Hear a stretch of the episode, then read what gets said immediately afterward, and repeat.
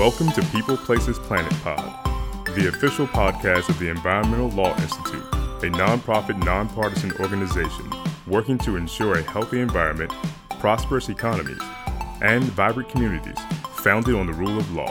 Welcome to today's podcast. I'm Linda Breggin. I'm a senior attorney with the Environmental Law Institute and a lecturer in law at Vanderbilt University Law School.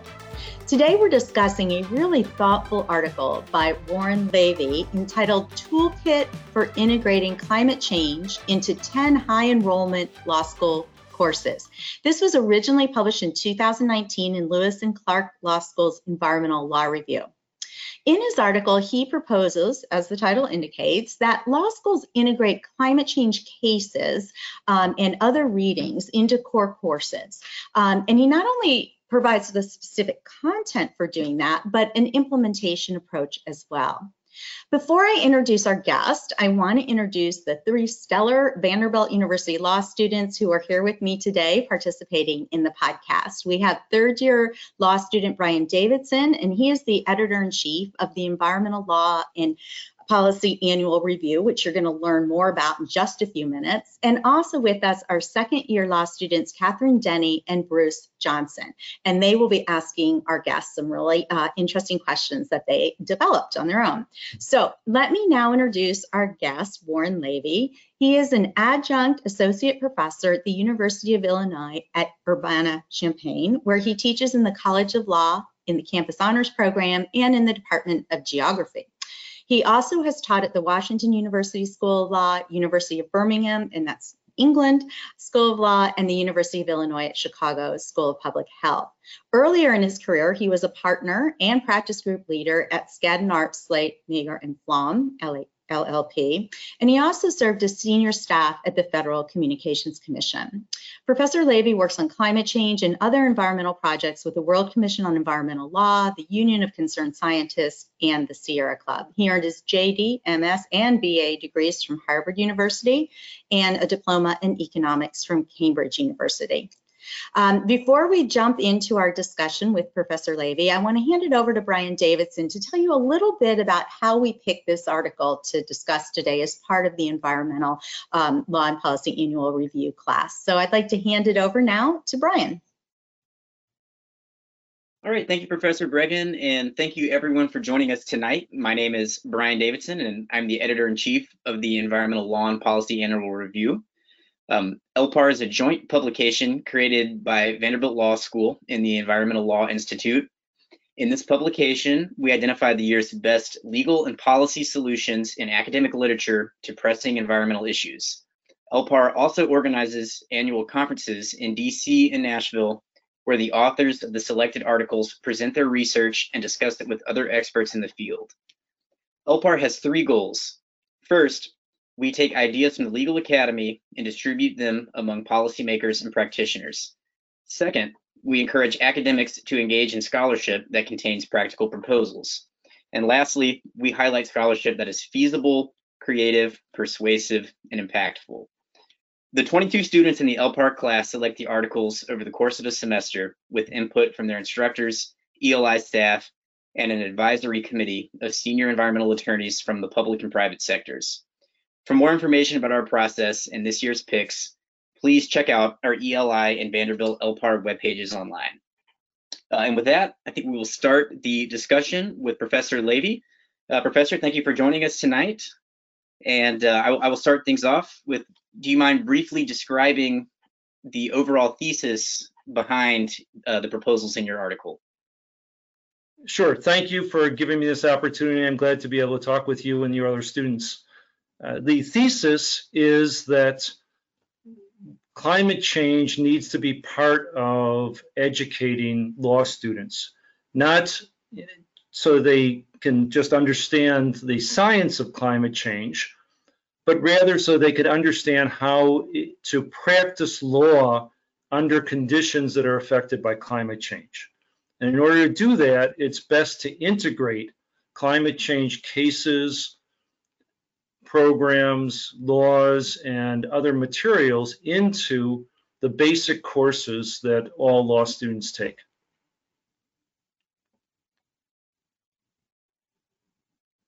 All right, thank you, Professor. Um, was there a specific moment or event that inspired you to write an article addressing the climate competency shortfall in contemporary legal education? Sure. Really, four events. Uh, let me ask you a couple of questions. Um, during your first semester at Vanderbilt Law School, did climate change come up in any of your courses as you were learning the fundamental legal principles? Uh, you know, honestly, I could say I, am not sure that climate change uh, was ever mentioned. Uh, to okay. be perfectly honest. And you know, second question. You know, I'm thrilled that you have such a strong interest in environmental law.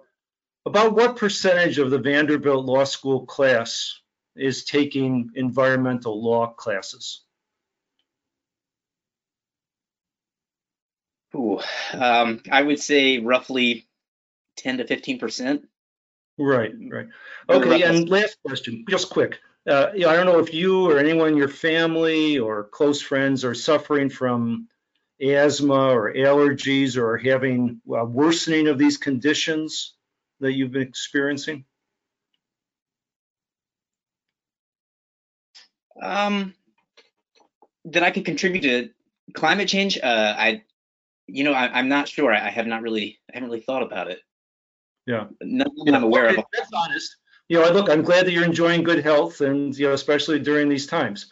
Um, but you know, those are three of the topics that brought me to this approach. The first is that uh, when I spoke with students at the University of Illinois Law School, so many of them were really not hearing about climate change in any of their classes, and certainly not in the first semester, you know, to gain an interest in pursuing further understanding of how climate change impacts the practice of law and how they need to have understandings and skills relating to climate change.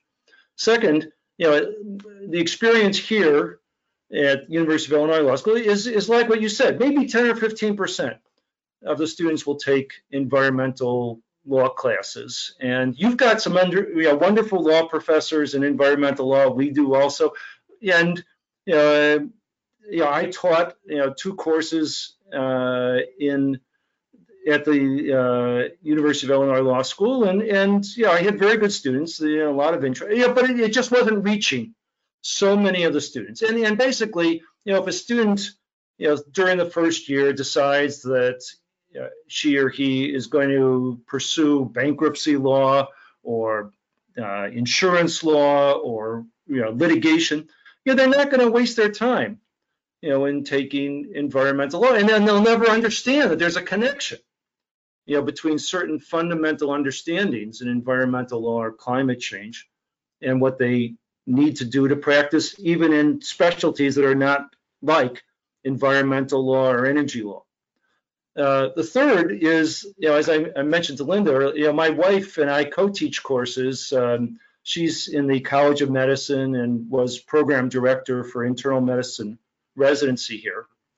And as I was working with her and her students, trying to help them understand how climate change impacts practicing medicine, you know, which it really does you know, uh, in all areas of specialty, um, you know, I realized that law students, you know, were missing out on this, right? And uh, you know, in the medical field, I, I think that there's been more work on curriculum planning on related to climate change than for law. And, the, and there are all kinds of different ways of, of giving some basic competency, you know, maybe a one hour grand rounds lecture or a special workshop, you know, and, and such. But really, you know, where so many different uh, experts on medical education are coming out is that there's got to be an integration of climate change into all of the classes and all of the rotations or specialties. And then the fourth is just my own, you know, life experience. Uh, I have, uh, well, practiced law for, you know, well, I guess 40 years. Um, and I've worked in a number of fields where technology was changing or legal models were changing um, and uh, or legal frameworks, and the, the lawyers who didn't have a background you know, uh, often struggled. Okay, and lawyers are smart. They need to learn on the job. They need to be lifelong learners and such. But on the other hand, you know, as I went through different areas, uh, you know, I started off late 1970s when there was no field of computer law. And now you have information technology laws. But so many lawyers back then who had to deal with acquisitions of computer hardware or software or services had really no idea of what they were dealing with in terms of risks and opportunities for their clients. And then, you know, as I kind of progressed, um, the communications industries were transformed by regulatory models that focused on competition and by changes in technology. You know, again, you know, a lot of lawyers who were practicing in the 60s and 70s before the Federal Communications Commission, you know, knew how to do hearings before administrative law judges uh, on broadcast license renewal, but they really weren't in a position to deal with competition issues for telecom services or interconnection and such. And well, the examples go on. Okay, so that's that's my answer to your question. All right, thank you, Professor. And with that, I'm going to turn it over to Catherine Denny. Thank you, Brian, and thank you, Professor Lavey, for joining us here today. I'm excited to talk with you about your article. Um, my first question has to do with imparting the basic scientific concepts underlying climate change to law students. Um, do you think law schools should provide this basic knowledge in some format? And if so, what is the most efficient and impactful way to do so? Okay, so uh, I do not spend much time in my classes uh, on the basic science. I assign it, you know, as a reading for uh, the uh, the first class, um, but then you know don't really you know spend hours kind of going through greenhouse gas effects and source of emission and you know, ways of drawing down atmospheric carbon and, and such. Um, I know that some other law professors who I have a lot of respect for you know, feel that you know spending two weeks on basic climate science is important. You know, but you know, for law students as well as for undergraduates, you know, I uh, do assign a reading or two, to give them some videos to watch, and then I try to let them learn more, you know, through uh, cases or agency decisions or reports, you know, that do a pretty good job of covering, you know, the climate science. Thank you.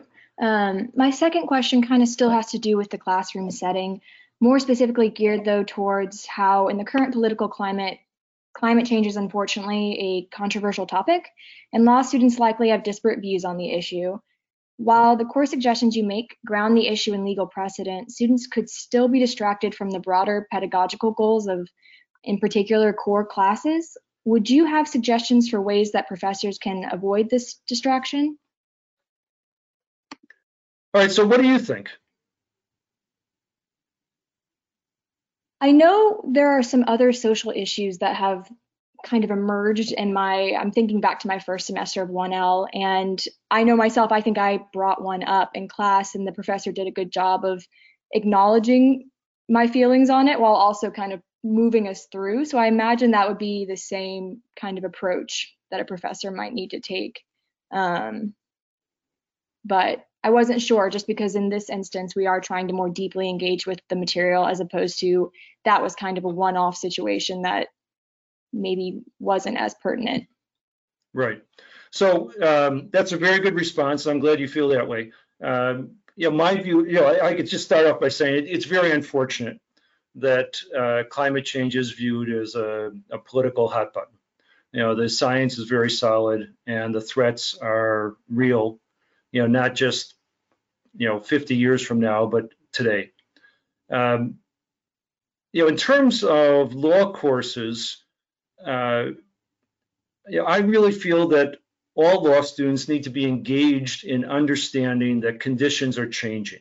Okay, so you know whether they need to view it in terms of uh, you know, currently hot political proposals on programs, you know, like a green recovery from the COVID economic uh, recession, or uh, you know, whether a carbon tax is fair or whatever. I think that they do need to understand that the conditions are changing and that you know, their practice of law requires them to advise clients in the context of these changing conditions. And to say that, well, we, we won't call it climate change or we won't teach it, you know, because there's a political controversy, really means that the students are going to emerge from law school and not have some of the competencies that their clients need. And I'll just refer you to a resolution that was adopted by the American Bar Association in August of 2019 that urged lawyers to advise their clients of the risks and opportunities that climate change provides. And it's not, you know, just advising their clients of a particular political persuasion or in particular states or in even in particular industries. I mean, this is really a direction to all lawyers, not just environmental lawyers or lawyers that call themselves climate specialists, but all lawyers should have the ability to advise clients on things like contractual provisions in light of threats to global supply chains or what it means to have you know insurance coverage when floodplains are changing, when drought conditions are changing, when heat conditions are changing and such. Um, and uh, you know, it, the, you know, the examples go on and on. Securities disclosures for corporations, you know, you know, diligence for mergers and acquisitions. All lawyers need to have the competency to advise their, their clients on the kinds of risks and opportunities that are connected to climate change. And you know, this this shouldn't be a political issue. So I guess that you know the short answer is that if a professor feels that uh, it's necessary to avoid turning people off or engaging in a political free-for-all, um, you know, then you know let's steer it to particular conditions uh, you know, like sea level rise or flooding or you know wildfires or whatever. But you know, make the students aware that the conditions are changing. Thank you. That, that sounds like an excellent resolution to deal with it. I'm actually going to go ahead. That was my second question. I pass off to Bruce, and he's going to ask you a few more questions. Thank you. Okay. Hi, Professor Lavey. Thanks again for being here. We really appreciate it. Um, so I'm going to start off with just kind of some general questions about the article, and then I have one kind of more content specific about some of your particular proposals. So, so what do you think about encouraging schools to require an environmental law class rather than amending the curriculum of core classes? Um, do you think maybe this would be less effective because it fails to? Okay, so um, I, am supportive of, uh, yeah, I'm supportive of broad training on environmental law across, um, you know, all students. You know, if a school, uh, you know, could develop environmental law as a mandatory course, you know, that would be great. You know, I'll just say that um, uh, four years ago, the uh, International Union for Conservation of, of, Nature and the World Commission on Environmental Law recommended that uh, environmental legal education and capacity building, you know, be developed for all people, you know, not just for lawyers. So having all lawyers, you know, come out with an understanding of environmental law frameworks and you know areas of substantive law, the different federal and state jurisdiction. Yeah, all of that's very valuable. Um, the, the, the typical response that you know, I was getting for law curriculum as well as in medical curriculum, engineering, and other subjects, you know, is that there are already so many areas that our students, you know, need to learn. If it's not going to be tested on the bar exam, uh, then um, you know it's really hard for us to uh, put that in as a mandatory uh, part of our curriculum.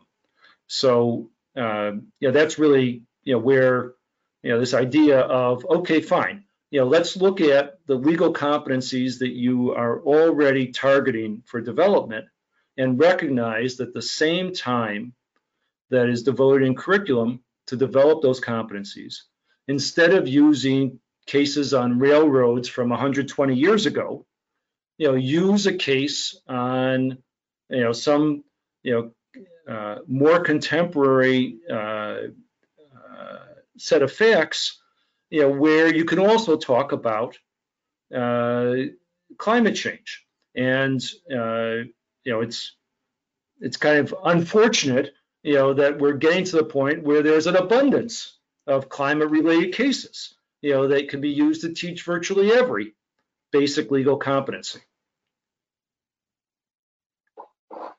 Great, thank you. Yeah, just to kind of throw in my personal experience, a little follow up on that question. I'm taking an environmental law class, and I think it's just tremendous to kind of learn about all the statutes and everything. But I think what you're really getting at is kind of just emphasizing this link between climate change and all the other types of law. And it seems like to do that, maybe it's most effective to instead of having a mandatory class to just implement it across the spectrum. Right. And know, I can also tell you about what you have coming ahead of you in terms of the bar exam. I mean, you're going to end up taking a bar review course and learning stuff that uh, you know, you know, will not be part of uh, practicing law uh, for for your own career. And whether it's some you know, rule against perpetuities or some aspect of civil procedure or whatever it is. Um, and you know, you're going to be told that well, there's going to be a question on this on the bar exam. Just learn it, and it's fine to forget it the next day. You know, so what I'm talking about is really very different from that. I'm not saying take an environmental law course because your school tells you you got to take it and forget it because you're going to become you know, a securities lawyer, or you're going to become a real estate lawyer, or whatever. What I'm saying is that there's got to be a, um, a connection between practicing law in all of these areas and understanding climate change or advising clients on the risks and opportunities associated with climate change. So, you know, having a dedicated course is great, but I still think that you know, when you hear from a securities lawyer about disclosures, there should be some recognition that, boy, you know, we're having that, that the regulators, uh, companies, uh, industry groups, and others are really struggling, you know, with what to disclose, you know, in terms of climate change, on uh, costs and opportunities and strategies for the for the business it's a fascinating subject and it's a great way to learn about you know securities laws so um, you know, I don't want to pass up on an opportunity to get you know more students to learn environmental law, and, I, am glad that you're taking the course. Yeah, thank you. So you kind of touched on this a few minutes ago when you were like, casebook authors love to use railroad cases and old ones, and it seems like maybe that's a little bit of a barrier to kind of implementing environmental law more into the curriculum in other classes. So do you have any suggestions on how to kind of encourage casebook authors to integrate some of these suggested cases into their books? Yeah, so um, there's some wonderful casebooks out there and, you know, very talented authors or groups of authors who are putting together cases and, and trying to get multiple perspectives, you know, so economic analysis is much more of a part of law cases now than it was when I was in law school. Um, what we're running into is is uh, you know two things. One is you know a lack of readily available materials, and um, you know that's really why I put together this toolkit article. And um, I started down the path of developing a website you know, where the materials, you know, would be available. So you could actually access, you know, uh, not only uh, uh, selections from cases, but you know some background materials and videos and make it engaging and, and whatever. So that's one route to go. Um, and you know I've approached some publishers and, and authors, but you know frankly I haven't gotten very far with that. You know the, the second thing that we're running into is the same as what you know I've seen for years, you know, through you know my wife in you know the medical profession, and and that is that you know since climate change wasn't a part of how your professors were trained in law school, and since you know your professors probably are not in, actively engaged in practicing law now, you know, maybe they were clerks for two or three years you know 10 years ago maybe 30 years ago whatever and they got a limited range of case experience. Now you know again there's some brilliant law professors. You're getting you know uh, you know great experiences by learning from them. You know but they just don't have the pr- perspective you know that climate change is affecting so many different areas of law. You know so somebody could go out and teach you know securities law or they could you know teach uh, tax law and really not get into uh, these uh, areas. And and um, uh, you know, I, I, think part of the answer is to bring in um, uh, whether it's professors or practitioners with an environmental law focus who do see the connections to other areas of law. So you know, I was at a big law firm, uh, and you know, I was brought in as a special specialist, you know, by people working on a wide variety of mergers and acquisitions and bankruptcy proceedings and litigation and others, you know, that you know um, connected with my area of expertise, right? So I would think that if you bring in uh, environmental law practitioners from from major firms, they will be able to add, you know, some of this um, substance and, and perspective to what uh, professors teach, you know, based on textbooks, and, and hopefully it'll all go together. Nice. Um, so another thing that you kind of touched on briefly before with Catherine's question about climate change maybe being a hot button issue, unfortunate as that may be, um, what do you maybe suggest as a solution from a professor who does not want to integrate climate change topics into their classes maybe because they don't think it's important or maybe even they don't think it's real because they already feel like they they barely have enough time to get through what they're trying to get through already. I've kind of noticed my professors are always kind of rushing to to not fall behind. So how do we how do we make room for this and prioritize it? All right. So uh, yeah, let me ask you. I mean, you know, and it's something that I ask my students also. You know, in um, have you seen uh, subject matters or, or cases or, or, particular legal principles that your professors presented to you, you know, where you thought, boy, that was an opportunity to talk about climate change, and we just didn't go that direction. So while you're thinking about that, let me just say that, you know, I teach a campus honors program course, and it's for undergraduates. And I get undergraduates, you know, throughout the uh, university, you know, majoring in uh, music or chemistry or computer science or whatever. And I asked them this question in the, in the, the first class, you know, introduce yourself, tell me where you're from, tell me what you're majoring in, and then think about, you know, whether climate change has come up as part of your classes or could have come up. And, uh, you know, sometimes, you know, uh, you know, students like in, in civil engineering, you know, we'll say, well, yeah, our professors did talk about, you know, how we have to think about, you know, uh, stormwater, you know, in, in, you know, intense rains or sea level rise. Um, uh, but a lot of times, you know, the students won't make the connection, at least not in the first class, but by the 10th class or so, they will.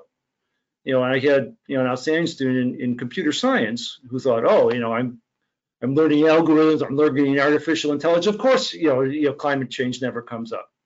But then we talked, you know, uh, about, you know, the role of sensors and of um, uh, you know, modeling and you know other you know uh, aspects of, of uh, computer science that are, that are really integral to how society is approaching climate change.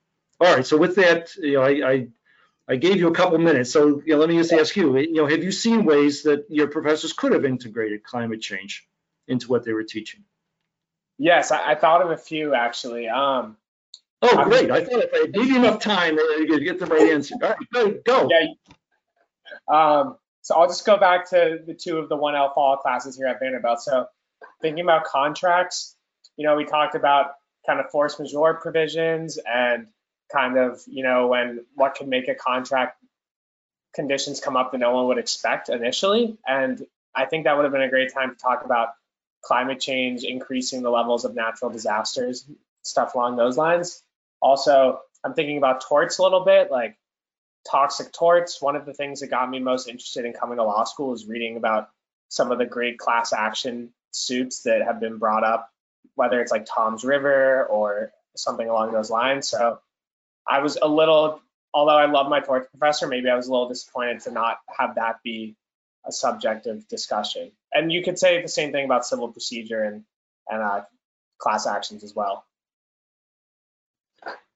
Yeah, so I, I you know, so that's great. And I really think it's up to students like you or Brian or Catherine and professors, you know, like Linda, who who do have a real interest in environmental issues and you know are probably you know getting some news feeds or looking at cases or whatever you know that are showing you that there's a lot going on in uh, in climate change. And, and then bringing it to the attention of professors who are teaching you know these other courses.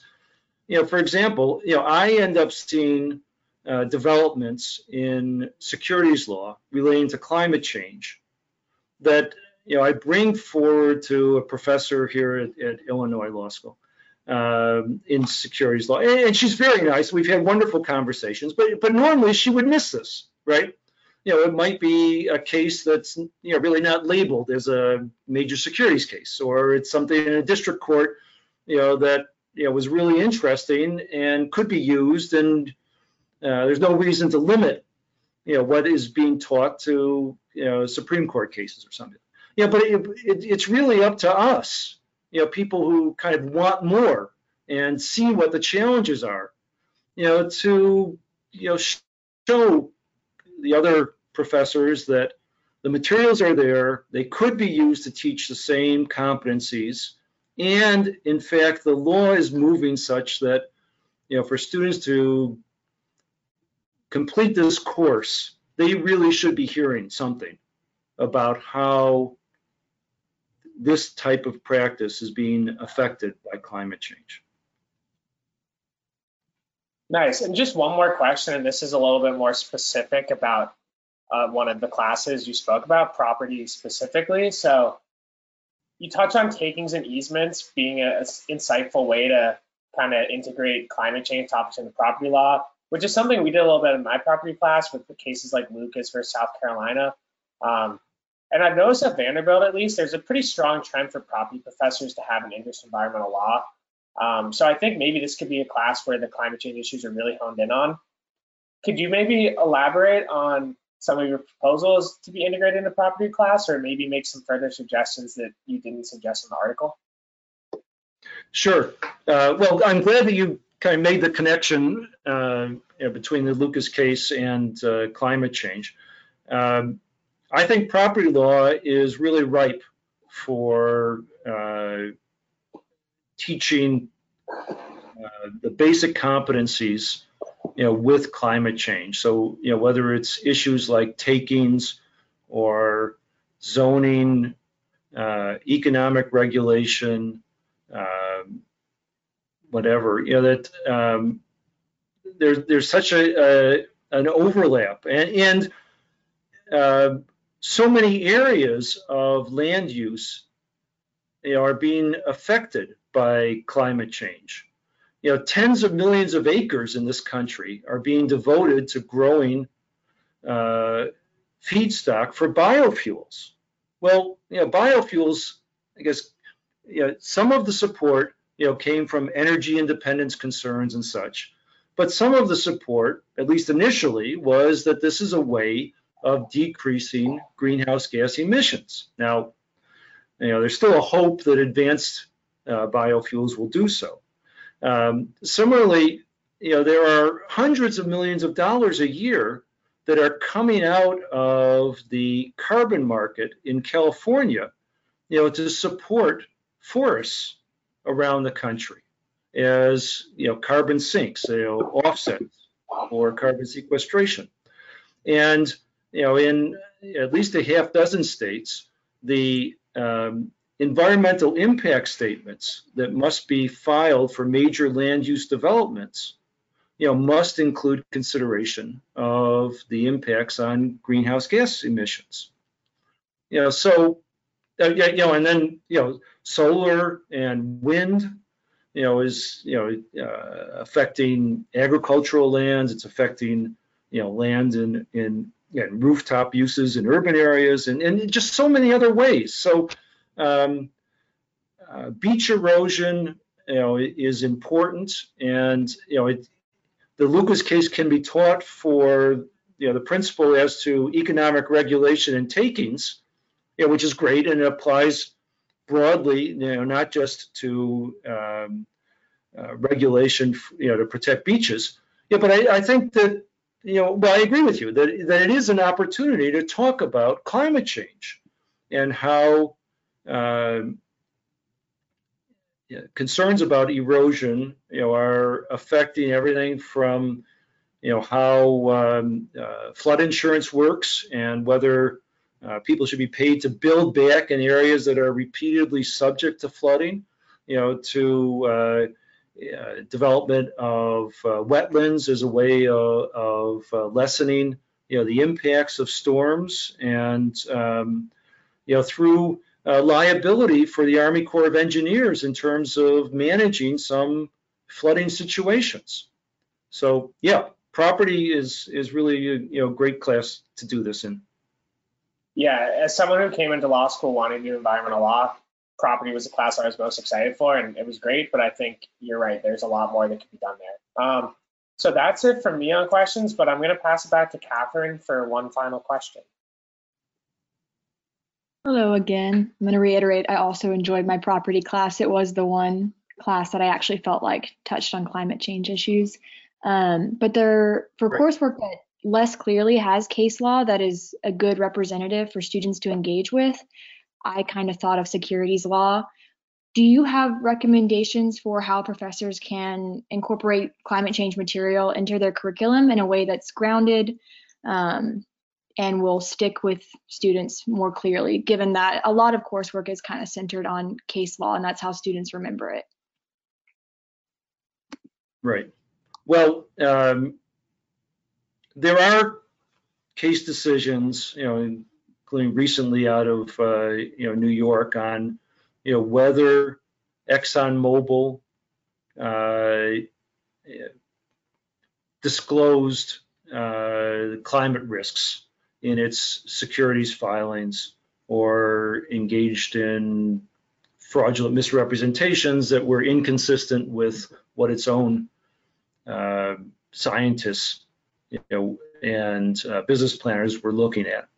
Uh, there are uh, reports from you know, major securities regulators around the world, you know, that uh, require uh, companies to address uh, climate change and provide guidance on you know how that should be handled. Um, there is a recommendation or guidance from the uh, Securities and Exchange Commission in 2010 uh, on uh, climate change disclosures that look at not just the physical uh, risks, you know, like facilities that might be affected by uh, flooding uh, with sea level rise or storms, you know, but also business risks interruption of supply chain, you know, new opportunities as laws change and create uh, markets for you know electric vehicle batteries or for um, uh, uh you know more efficient uh, uh, you know, appliances or whatever. And then also the reputational issues, you know, that come in connection with climate change. You know, if, you know, uh, companies are kind of targeted by environmental groups and say, you know, because they're, they're not doing enough to cut down on you know, deforestation in Brazil or Indonesia in connection with, you know, the wood products or, you know, soy uh, oils that they are using in their in their products and such. You know, th there could be reputational damage, and that could affect the company. So, you know, I I think that there are plenty of very concrete, you know, materials um, that could be used in uh, securities law courses, and you know, I've I've proposed, you know, some of these in, in you know the article, and, and I'm happy you know to send you more. Um, and um, I guess I could also say that you know companies are adopting um, sustainability plans or you know more you know generally uh, uh, ESG, you know, uh, environmental, social, and governance uh, commitments. And uh, these are often coordinated through the legal department, but they're outside of securities filings. And what ends up in securities filings and is reviewed by securities regulators and uh, subject to the possible liability, you know, with in connection with securities filings, versus what is done outside of securities filings through separate reports or websites or whatever that try to uh, you know, portray the company's uh, sustainability commitments.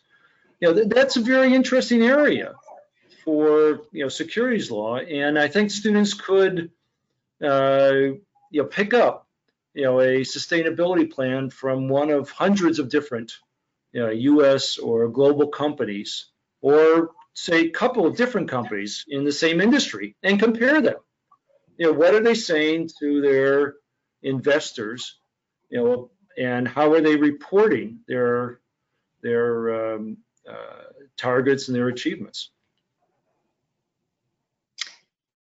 Thank you. No, that I know in some of my classes there's more of a policy focus where they do ask us to engage with it in that way, where we think about what's the best policy in those situations. So I agree that is a good way to approach it, and it's very interesting, and I'm excited to see it kind of pop up in my classes more. But that's my yeah, last question.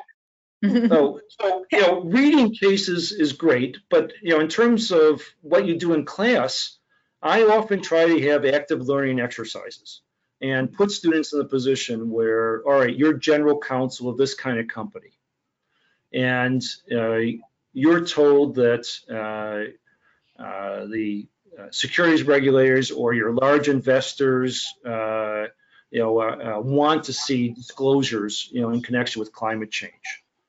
Uh, put together a draft of how you're going to, you know, deal with these items, or at least, you know, develop a working plan for how you're going to get your finance people together with your operations people together with your, you know, risk uh, management people and whatever, you know, to, you know, develop the drafts. And, you know, I worked on securities filings part-time for over 20 years.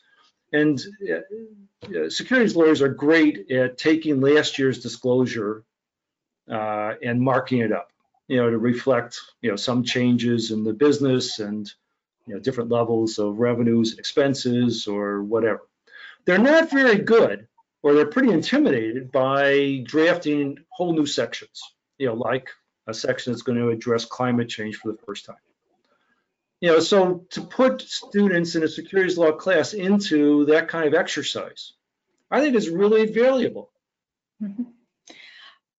Well, I'm going to uh, interject here because we're we're running out of time, but I, I, certainly feel like you you've made your case, and I, I have to um, ask. I can't um, can't resist just closing with this question, which is, um, is there any indication that your proposal is gaining traction among law professors and practitioners? And, and then perhaps on a more upbeat note, did you ever contemplate the role that students could play in promoting this idea as they are today? Because I can tell you that they were the motivating force for this podcast, right? They, uh, it really resonated with them. And so I'm, I'm wondering if you have thought about that before and um, just how you imagine implementation moving forward.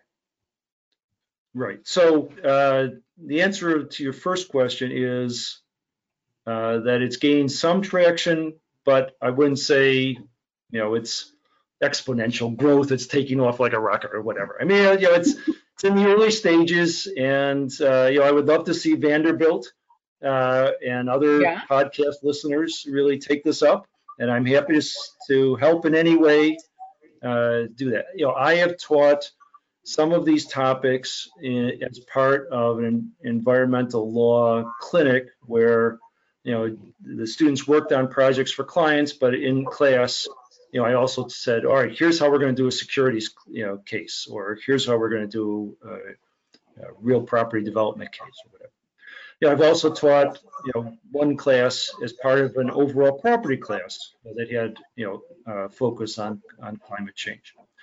Um, you know, in terms of the role of students, I think it's really critical. I, you know, I think that you know students have got to uh, kind of make administrators aware that they want to want this competency. And you know, there's a mm-hmm. wonderful article that, that came out uh, in the last couple of weeks uh, on medical students in Emory University's uh, School of Medicine that that are really pushing for more climate change in their curriculum. Uh, and uh, I could also, you know, give you uh, an instance. You know, again, I work with my wife, you know, who's uh, involved in various medical societies. So she had a resolution that climate change should be part of medical education, and it was before the Illinois State Medical Society.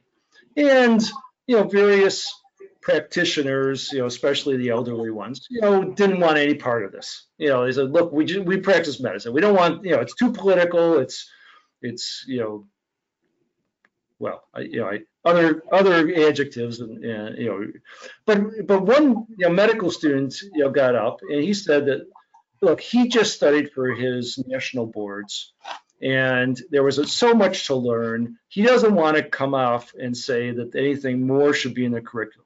On the other hand, he has asthma. He knows it's getting worse and that it's getting worse in part because climate change and what's that doing to air quality and you know here and around the world. And, and he feels that you know his medical education should include mm-hmm. you know climate change in terms mm-hmm. of respiratory, cardiovascular, renal, infectious diseases, and other areas. So yes, you know, uh, students are a great hope and I'm going to stop right there because that is the sentence that we want to end on. Students are our great hope. And uh, really, thank you all for joining us today. Obviously, a special thanks to Professor Lavey and our Vanderbilt Law students, Brian Davidson and Catherine Denny and Bruce Johnson. I think this is the first ELI podcast in which our guest has turned the tables and asked questions of the interviewer so you all handled it beautifully. And uh, listeners, we hope you will listen to more ELI ELPAR podcasts, participate in our ELPAR conferences, and read our annual publication. All of the information is available both on the ELI website and the Vanderbilt Law School website. So thank you so much um, for joining us today. Thank you for tuning in to People Places Planet Pod, brought to you by the Environmental Law Institute. We would like to hear from you, so please send us your questions comments, and ideas to podcast at eli.org. And if you're interested in learning more about our work, attending one of our events, reading our publications, or becoming a member, please visit our website at www.eli.org.